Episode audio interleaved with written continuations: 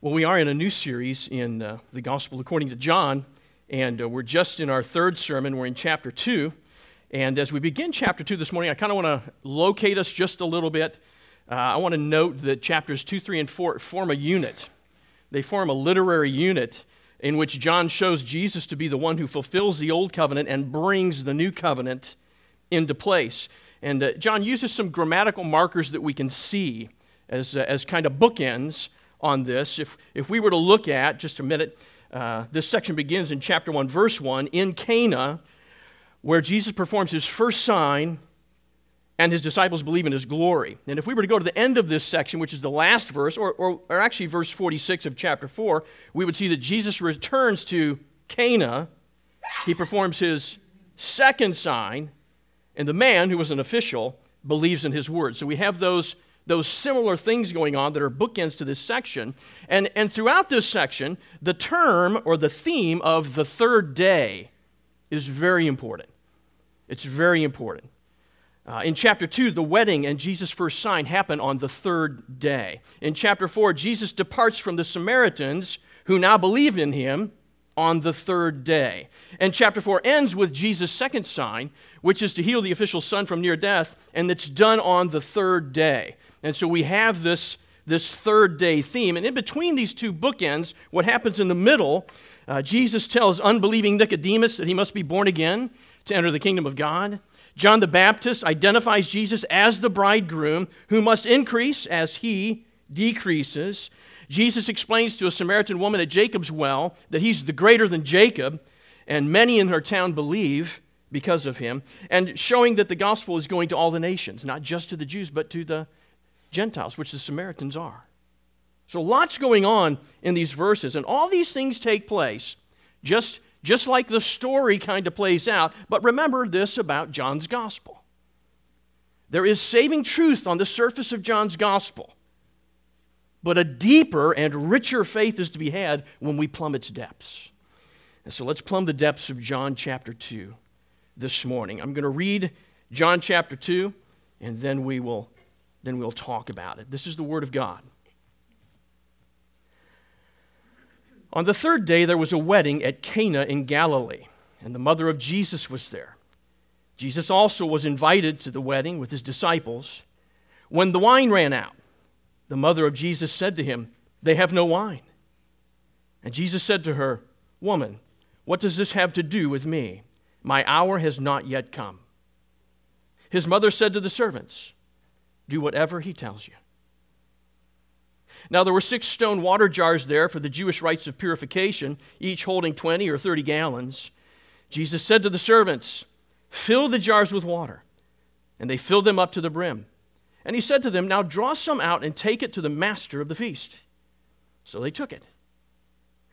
When the master of the feast tasted the water now become wine, and did not know where it came from, though the servants who had drawn the water knew, the master of the feast called the bridegroom and said to him, Everyone serves the good wine first, and when people have drunk freely, then the poor wine. But you have kept the good wine till now.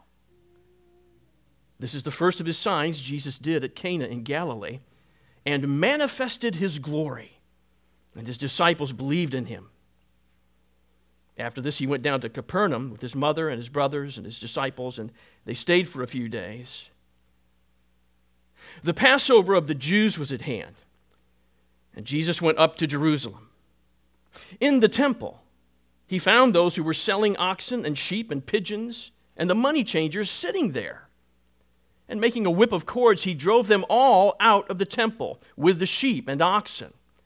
And he poured out the coins of the money changers and overturned their tables. And he told those who sold pigeons, Take these things away. Do not make my father's house a house of trade.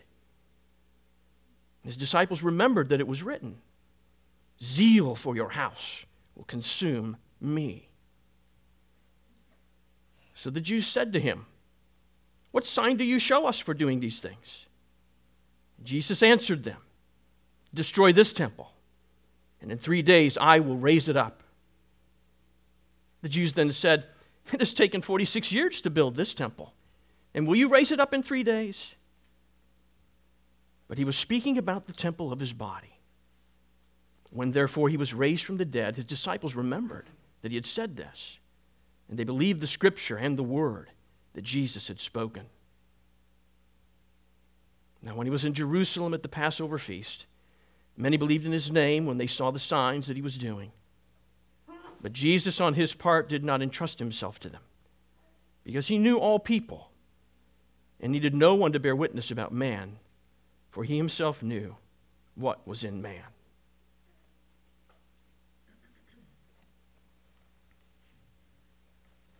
There's nothing uh, particularly significant about the hillside town of Cana, but there was something significant about weddings, and there was something significant about the third day.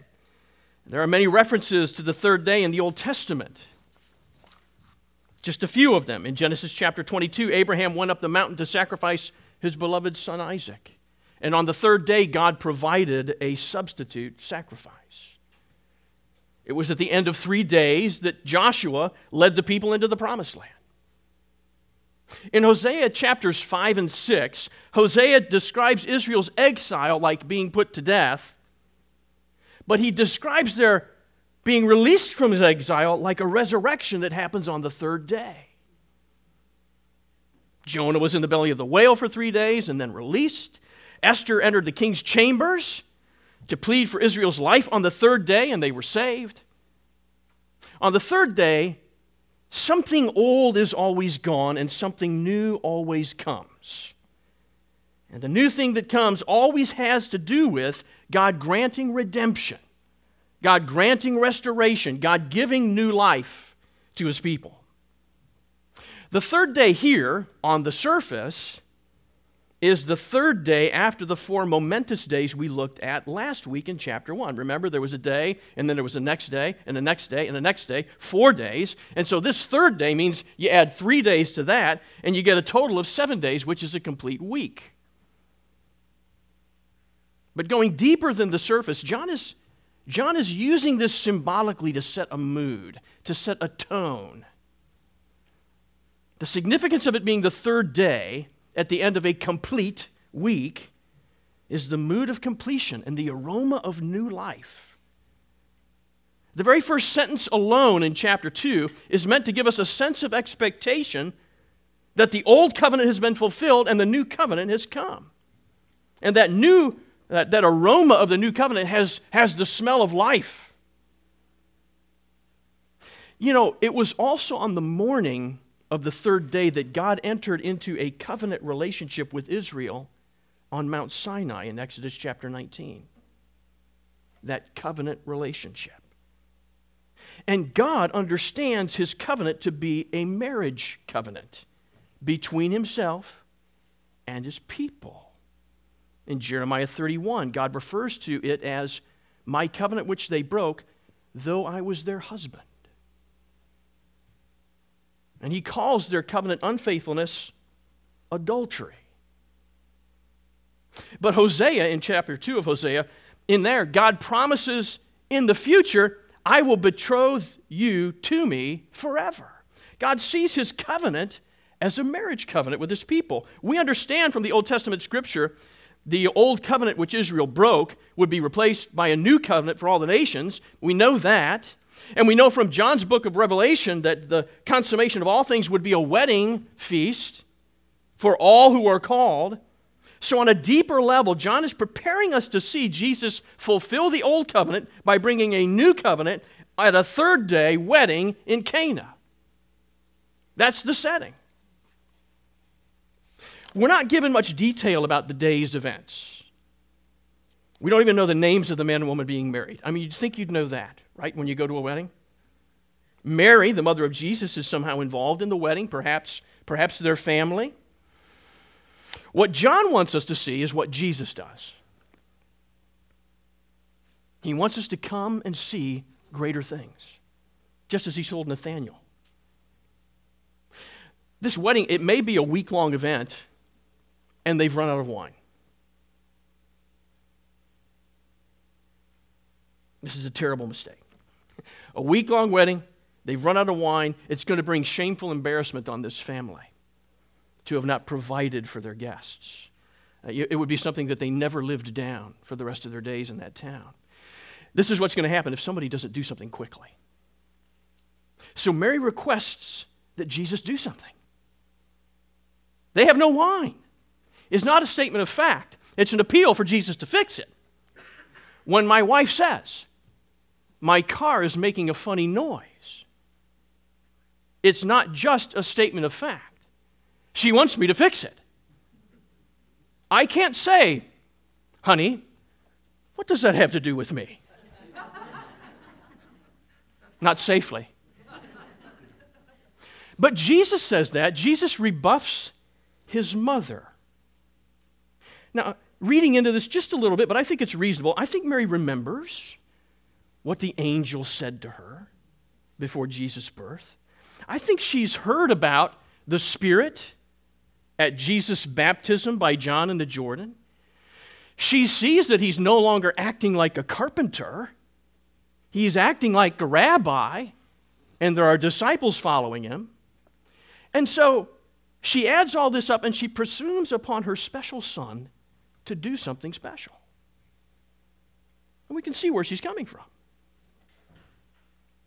But notice that Jesus, whose Father is God, will not be presumed upon. Will he? Not even by his mother. He says, My hour has not yet come, referring to his death, burial, and resurrection. That hour will come, but it has not come yet. Mary, we see plainly, has no effect on what Jesus does. His timetable is his Father's timetable, and it will not be altered, not even by Mary. And realizing this, Mary responds with great humility and trust. She simply tells the servants to do whatever Jesus tells them to do. These servants were to do whatever she said to do. But she tells them to do whatever Jesus decides to tell them, which is what we should all do, isn't it? We should not presume upon Jesus, but humble ourselves and do whatever he tells us to do. I wonder if there are times in your life when it seems as if the wine has run out and you're on the spot. You're in a jam and you need help fast. When you turn to Jesus, and I assume that you do, when you turn to Jesus, do you presume upon him? Telling him what he has to do to make things right as you see them? Or do you See your circumstances as an opportunity in your life for Jesus to step in and show you and everyone around you that He is enough. Mary, now corrected, responds with complete confidence in Jesus. She's not mad, she's not sulking. She responds with complete confidence in Jesus. Do you have complete confidence in Jesus? Have you ever gone to Jesus in one of these tight spots and felt rebuffed like Mary when things don't resolve the way you want them to? The next time that happens, here's what you should do accept his correction. Humble yourself before Him. Trust Him to do what He says. Do what He says. Let Him, let him do what He wills, because that is Jesus doing God's will in the long term, and therefore in successive short terms, exactly what you want Him to do anyway, isn't it? So, John has set up this question with this interaction. What does this wedding, where the wine is run out, have to do with Jesus? John wants us to see how Jesus responds. He's going to show us something here. And he responds with the beginning of his signs. The Synoptic Gospels refer to these miracles as miracles or mighty works. John always refers to them as signs. In other words, they have a purpose. They're signs that point to something greater. in his coming, Jesus has fulfilled the old covenant and is bringing the new covenant. the six stone water jars are not for drinking water, they're for hand washing, according to the Old, Testament, Old Covenant ceremonial rules of purification. Jesus tells the servants to fill them to the brim, and they do. Jesus tells them to draw some water, to take, or to draw some out and take it to the master of the feast. They do. And he tastes the water that Jesus has transformed into wine, and he can't believe it. He thought the early wine was good. But this later wine is even better. In fact, it's the best by far, which is the reverse order of how it's done at every other wedding.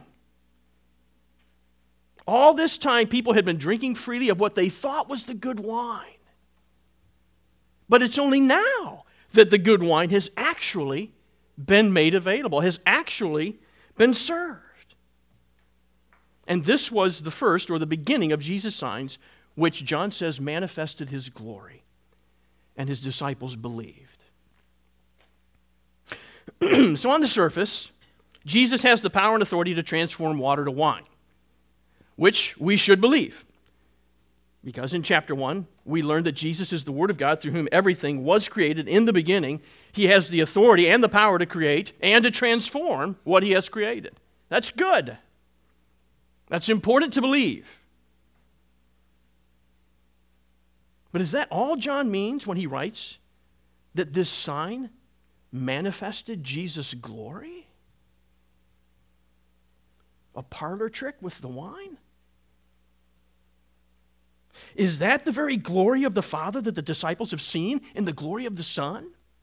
Is that the grace upon grace that the disciples receive from Christ's fullness? These are things that John said in John, John chapter 1.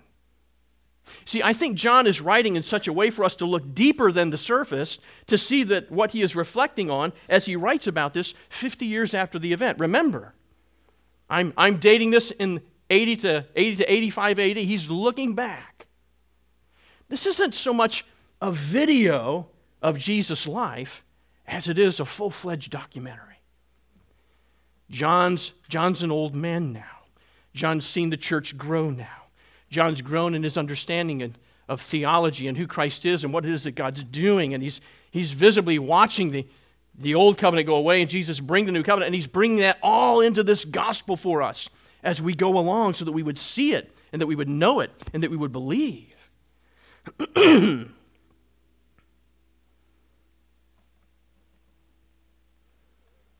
John's writing so that we would see all of these things in deeper, deeper meaning. The six stone jars used for Old Covenant purification, they're filled up to the brim. That's a sign of completeness. What God intended for the Old Covenant rites of purification is completed.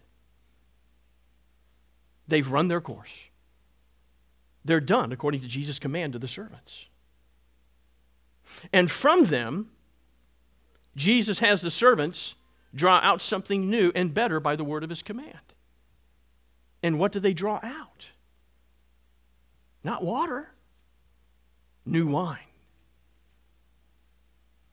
And how much wine do they, do they have for this wedding celebration now on the third day? These are not six serving pitchers. These are six stone hand washing jars, each holding 20 to 30 gallons of the best wine. Together holding 120 to 180 gallons of the best wine, from which the celebrants may now drink freely from it. In Genesis chapter 49, you're going to have to think back to our series in Genesis. Jacob describes the blessing God's blessings promised to Abraham will come through the line of his son Judah as an abundance of wine. Remember, he says there'll be, there'll be so much wine in that day that you won't even stop your, your donkey's colt from lapping it up because there's just so much. So much wine that you'll wash your clothes in it. And, and it's a wine that has these qualities it won't stain your teeth, and it'll bring a rich color to your eyes. That's what, that's what Jacob described this, this new covenant age as being a bounty of wine. The prophet Amos uses the same imagery to point to the messianic age yet to come in Amos 9 13 through 15. Here's what he says Behold, the days are coming, declares the Lord, when the plowman shall overtake the reaper, and the treader of grapes him who sows the seed. The mountains shall drip sweet wine, and all the hills shall flow with it.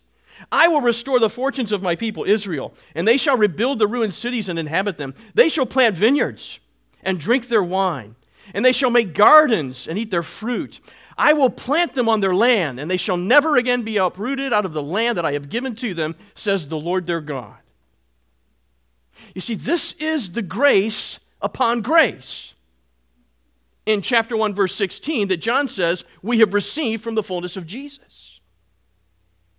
The old covenant was a marriage between Yahweh and Israel. And at a wedding in Cana on the third day, the wine ran out. The old covenant had been exhausted. But from it, something new and better has been drawn.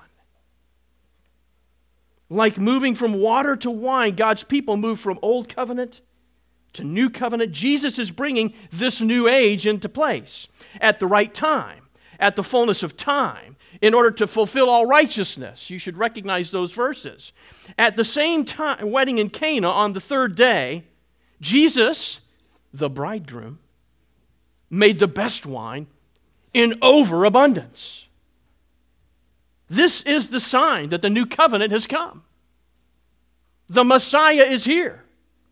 That the glory of God has been manifested in Jesus. The law was given through Moses, grace and truth came through Jesus Christ. John opened his gospel with. And his disciples believed in him. This is what the disciples believed about Jesus that he is indeed the glory of the Father, the true word of the Father, and the Messiah who has fulfilled the law of God and who brings the new covenant age of blessing in himself. That's the glory they have believed. Now, they don't believe it entirely, and they don't believe it perfectly, but they're beginning to, is what John is saying. That's what they see. That's what they're believing. Before we move on, I want to make just, just by way of application, I've already mentioned the fear and anxiety when we see the wine running out in our circumstances, using that as a, as a picture. When we feel the pressure mounting upon us, we may respond in fear, like that family when they realized that their reputation was mud when they ran out of wine. When you see that coming upon you, we may respond in fear, we may respond in unbelief, or we may even respond with a temptation to sin in order to get the outcome that we want. And I think there's reason why we might go there. The reason is as old as sin itself. See, Satan wants you to think that God's holding out on you doesn't he? That's what he told Adam and Eve. God's holding out on you. He won't let you eat that tree. John has made it clear that God is not holding out on you. In fact, God is layering good gifts upon good gifts to you so that at the right time you may receive his very best gifts. What you need most when you're in a jam is to behold the glory of Christ, which is what these disciples are beholding. He's right here in John chapter 2. He's not just a miracle worker. When you go, God, I need a miracle. He is the fulfillment of God's law and the bringer of God's grace. Believe in Him. Satan is a liar. God is not holding out. Jesus is layering grace upon grace upon you in your life if you're His. There's one more thing we need to see and respond to strongly in this passage. And, and, it's no small thing in our day and age. It's not an accident that Jesus appears and gives his first sign at a wedding. I hope you're already getting that. When God sees a covenant as a wedding, from the beginning, God designed the marriage covenant to picture his relationship with his people. the mystery of marriage is that it is a sign pointing to Jesus and his people. That's what it is. This sign is intensified and specified in the new covenant, such that Paul writes in Ephesians Therefore, a man shall leave his father and mother and hold fast to his wife, and the two shall become one flesh. From Genesis before the fall. This mystery is profound, he says in the new covenant, and I'm saying that it, marriage, refers to Christ and his church. Marriage was not devised by man, but given by God. Marriage is not a mere social construct, but an ever present sign in every culture around the world, pointing to the new covenant relationship between Jesus Christ and his church through the gospel. God's intention from the beginning is to communicate this through marriage. When that crafty serpent of old slithered into the garden and opened his mouth, he attacked marriage. You remember the results and he continues to do so today. Satan has made it controversial to talk about marriage.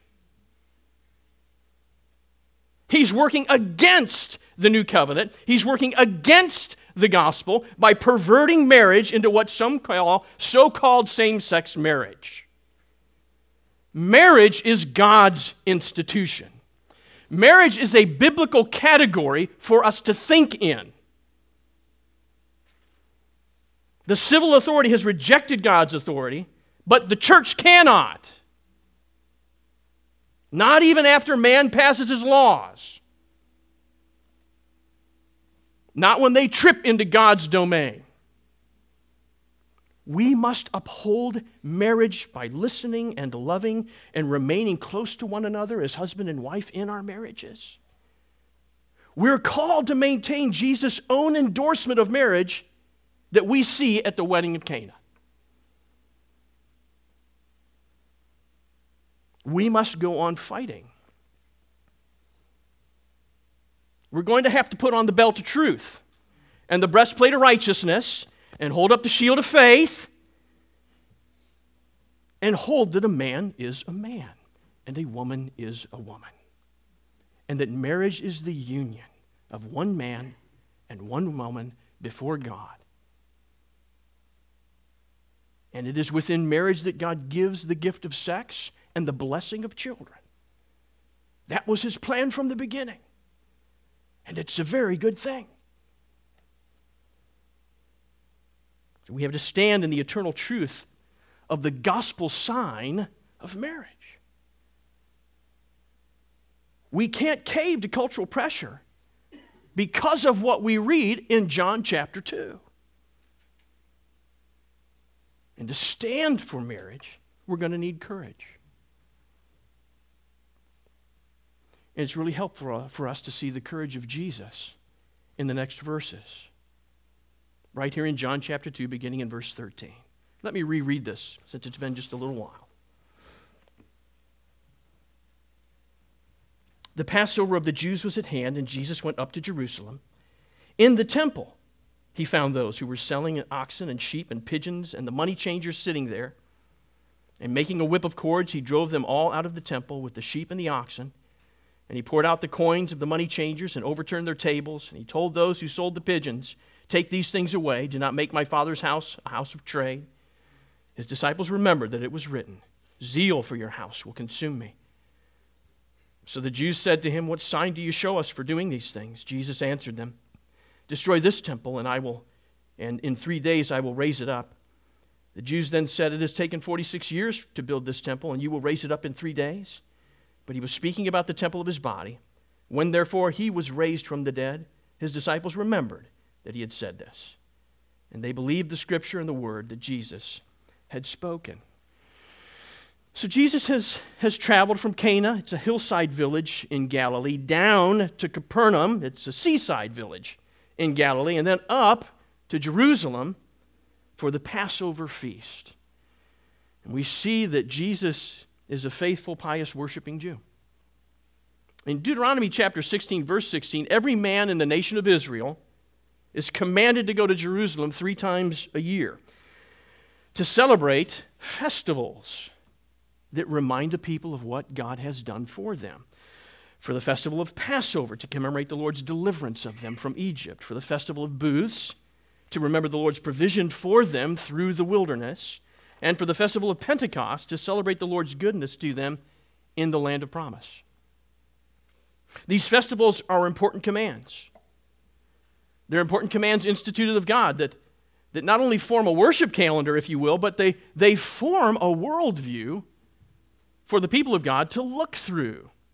They're to look at life through the lenses of God's redemption, God's provision, and God's blessed inheritance. This is, this is how they're supposed to see the reality of the world that God has created and placed them in. And each festival required that they bring sacrifices of various kinds. People who lived nearer Jerusalem could bring their animal sacrifices with them. But that wasn't as practicable for those who lived farther away. So in Deuteronomy chapter 14, a provision was made for those who had longer trips to make. They were allowed to convert their property into money, and then when they got to Jerusalem, convert their money back into animals that they could sacrifice if necessary.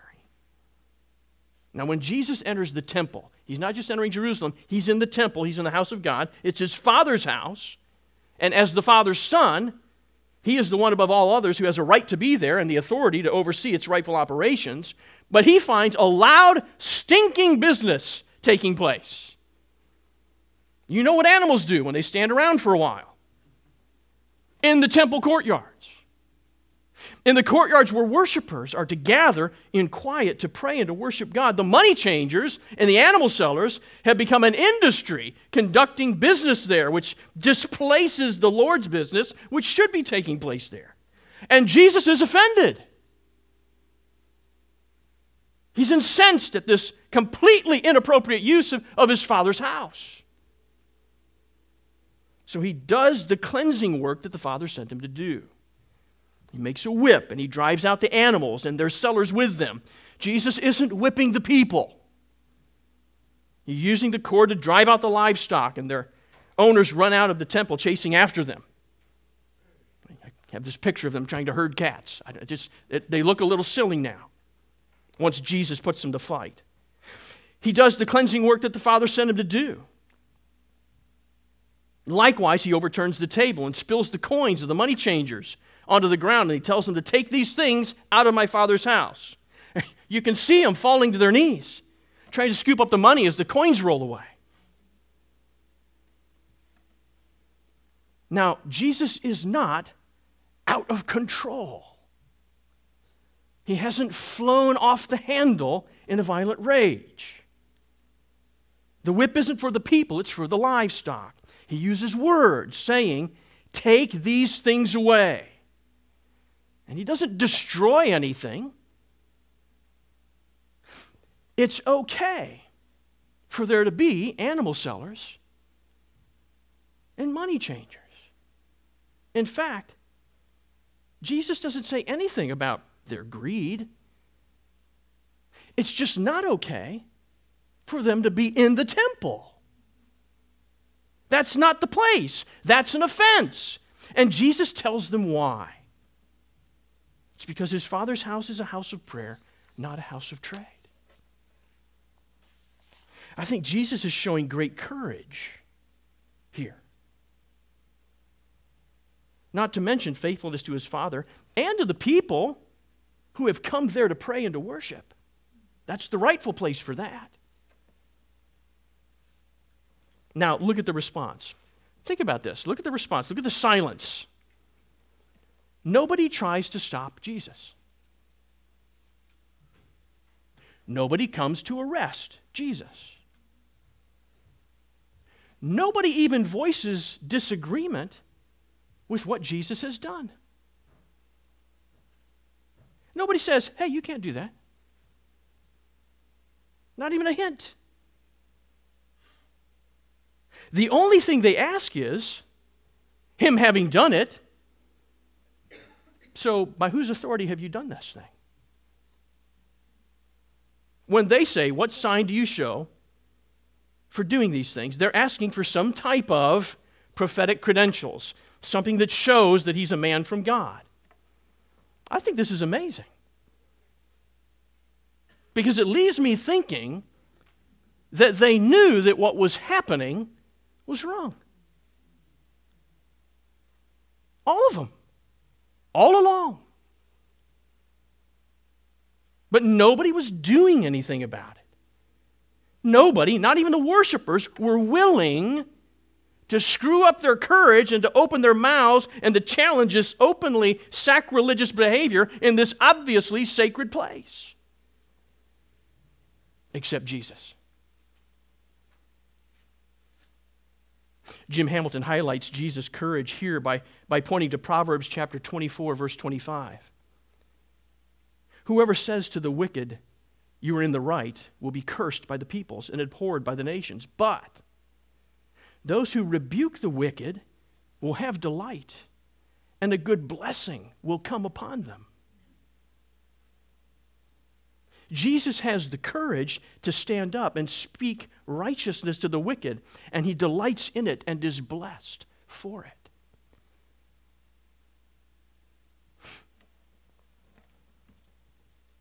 Pause for a moment and think about this. Are there wicked things happening around you? Are there wicked things happening around you that you know ought to be stopped?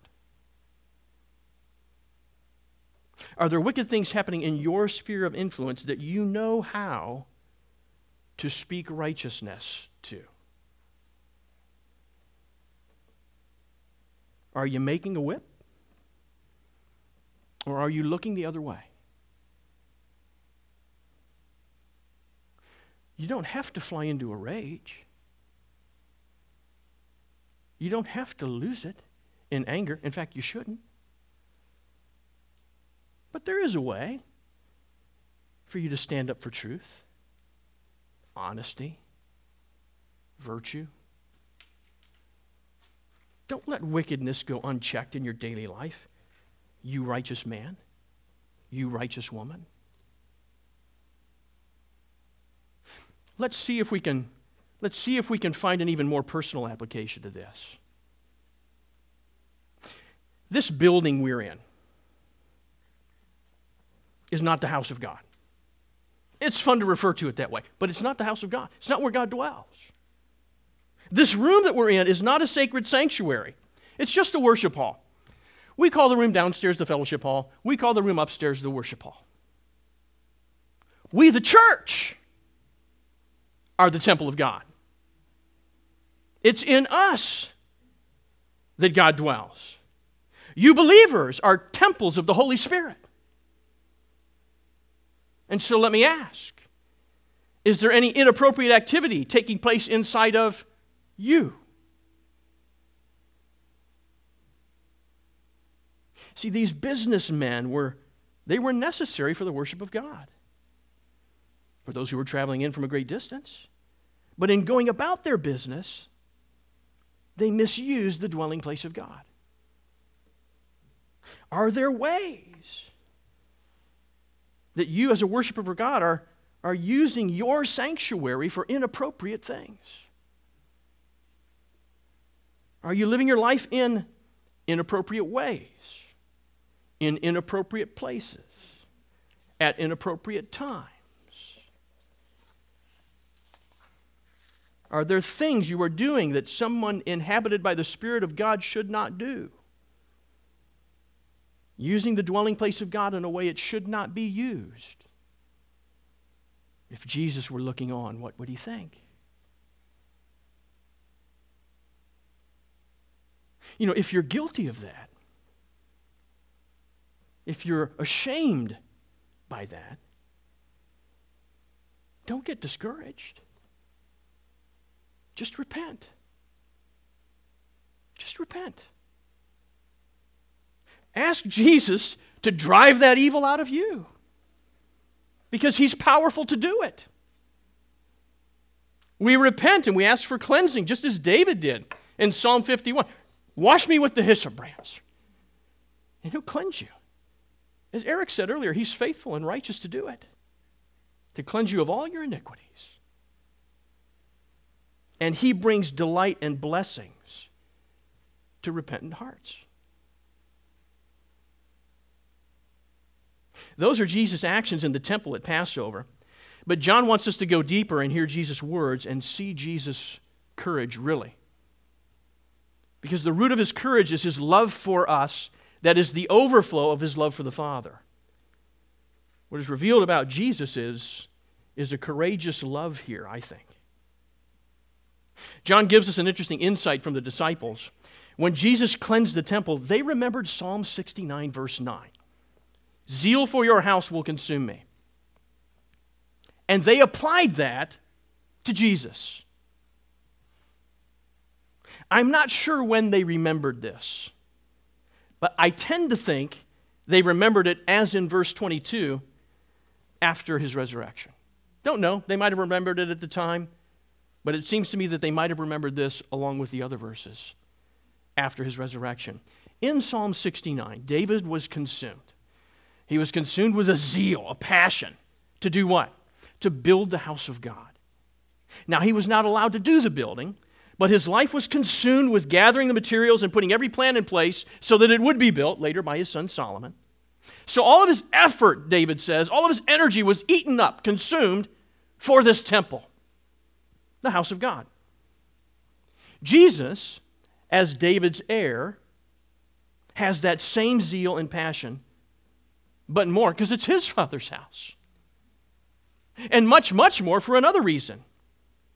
Think about this Jesus knows who the temple of God will be in his new covenant administration. It's not the stone building, it's you, it's the people of God. Jesus is going to cleanse a people. And that work is going to physically consume him. His zeal is for you. And his zeal for you is going to consume him on the Mount of Crucifixion. So let me ask you what is it that consumes your life? What passions dominate your constant thoughts, your fragile emotions, your daily energy? What is it that you're willing to give your body, give your blood, give your treasure to? And is it worthy of your life? John is showing us the courageous zeal of Christ.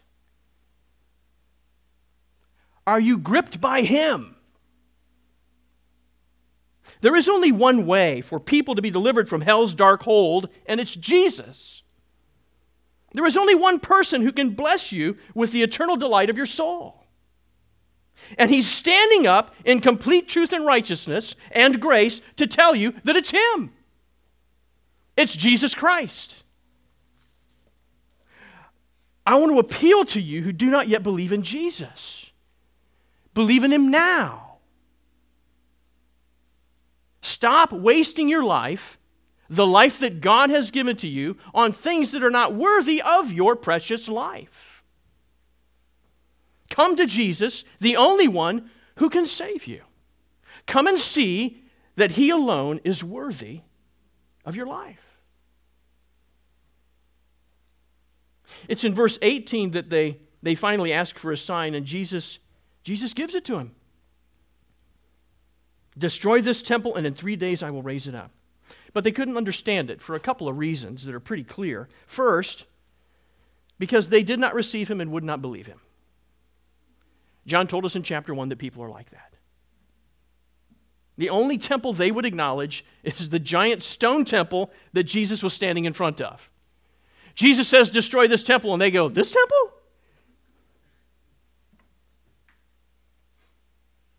That's why they ask and say in verse 30, in verse, uh, in the, in the next verse, hey, it took 46 years to build this temple. Jesus is foolish to say that he can rebuild that. That's crazy. In three days? But that's not the temple Jesus was talking about. And John lets us in on the sign. John lets us in on the sign. He was talking about the temple of his body that would be resurrected on the third day after his persecu- after his crucifixion. See, they were stuck in their natural reasoning. They couldn't see that Jesus would raise up a new temple of all who believe in him. That's the sign. If you can see that this morning, believe in him. If you can see that in the scriptures, that that's the temple that Jesus is talking about, you who would believe in him, believe in him. The second reason they could not understand was because the sign hadn't happened yet, right? It was a prophetic sign at that moment, which requires faith to believe, which they don't have. At the Passover, Jesus says, I'm the sign. Remember, it's the Passover? Remember Exodus? Slaughtered the lamb without blemish? Paint the door on the doorpost? Death angel passes over those who are obedient because of the blood? It's the Passover, and Jesus says, I will be crucified as the Lamb of God. I will be the perfect sacrifice who will die to save God's people from their sin and from death and rescue them in this new Exodus. It's veiled language, but it's veiled language on purpose. John has let us in on the sign, but even the disciples won't understand it until after Jesus' death, burial, and resurrection. And what is it that his disciples would believe after his resurrection? They would believe that Jesus is himself the temple of God. That he is the chief cornerstone who is building the temple of God with the living stones who believe in him. And they believe that Jesus' sacrifice is the blood, has cleansed us of our sin, and made us blameless before God. Did you see this imagery when Jesus cleansed the temple back in verse 15? Who is it that drove out all of the other animal sacrifices? Who drove out those animal sacrifices? That's why they were there. Drove them right out of the temple. It was Jesus, the once for all sacrifice, who would take away the sins of the world, who drove out all the other lambs.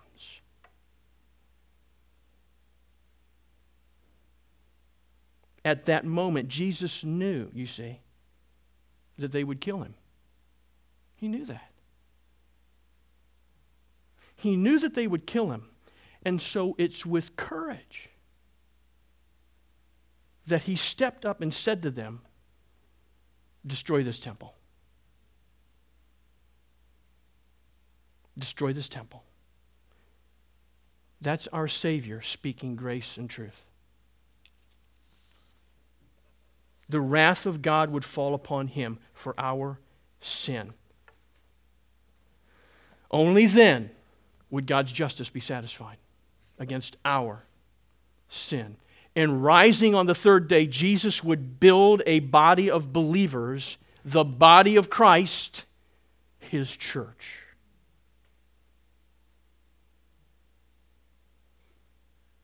Now, Uh, John tells us in verse 23 that many believed in his name because of the signs, which means that Jesus must have done many other signs at this Passover to show his authority. It's, it's that group of signs that John says were done, but he hasn't recorded. In fact, nobody has because if they were all recorded, they would, they would fill the world. The books and the volumes would fill the world. So some of those, some of those signs he had done, people had believed in him. John doesn't tell us what they are. But I think believing in his name because of the signs is something less than the disciples believing in his glory at the wedding in Cana. And even the disciples didn't believe everything all at once. We get uncomfortable when we read verses like verse 24. Though they believed in his name, Verse 24, but Jesus on his part did not entrust himself to them because he knew all people and needed no one to bear witness about man, for he himself knew what was in man. Know, there's a word play here in, in verses 23 and 24. Uh, the word that describes them, they believed, and the word that describes him, he did not entrust, believe and entrust, they're actually the same word. So it sounds something like this Many believed in him, but he did not believe himself to them. That's kind of the word play. Why does God work that way? I don't know. But he does. He's a sovereign God who is all powerful, and he does as he pleases. We'll see as John's gospel unfolds that many of these who, who were attracted to Jesus, who believed in his signs, many of those who were attracted to Jesus would in time walk away from him. At least one would betray him. Some of even his, his 11 close disciples would fail to show courage at critical times or struggle with unbelief. It's not discouraging, verse 24. What's encouraging about it is that Jesus knows who to entrust himself to and who not to. He knows all people. He knows all people need to be born again. Jesus knows who has been given to him by the Father, and he knows who has not. That's his sovereign right. Our responsibility and duty is to believe in him. It's really still quite simple. Charles Spurgeon would illustrate it something like this As you approach the gates of heaven, he would say, there is the sign that says, Whosoever will may come.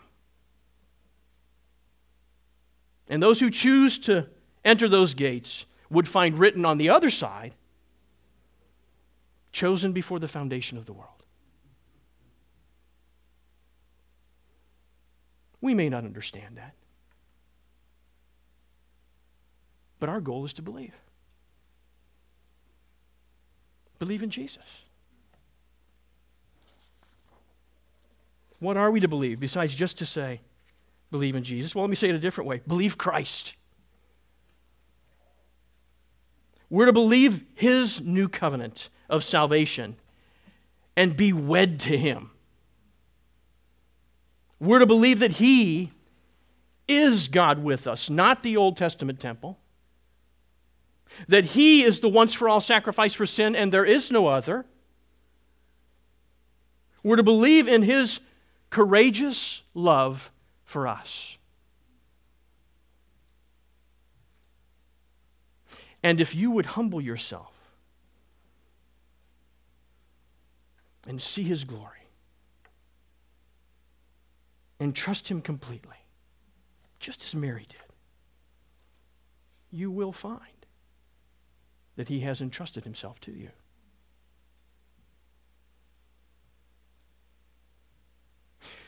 And what are we to do then, having believed Christ in these ways? Well, this morning, let us have the courageous love of Christ.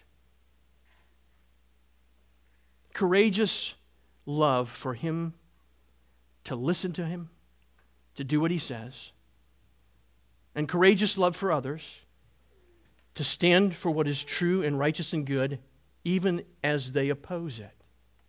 It's the loving thing to do. There is no better story than the true story that Jesus is the fulfillment of all of God's old covenant promises, and then to drink deeply of his new covenant wine, his glory, and his salvation. Let John's gospel deepen our faith and strengthen our grip on the gospel and cause us to live with courageous love towards others and worship for the resurrected Christ. Let's pray.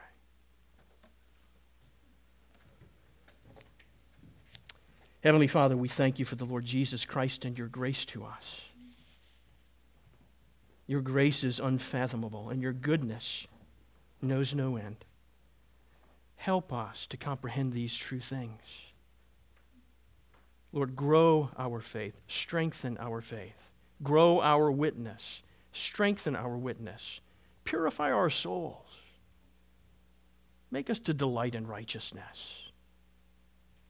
And Father, to stand for Christ, such that others would be saved. It's our prayer in Christ's name. Amen.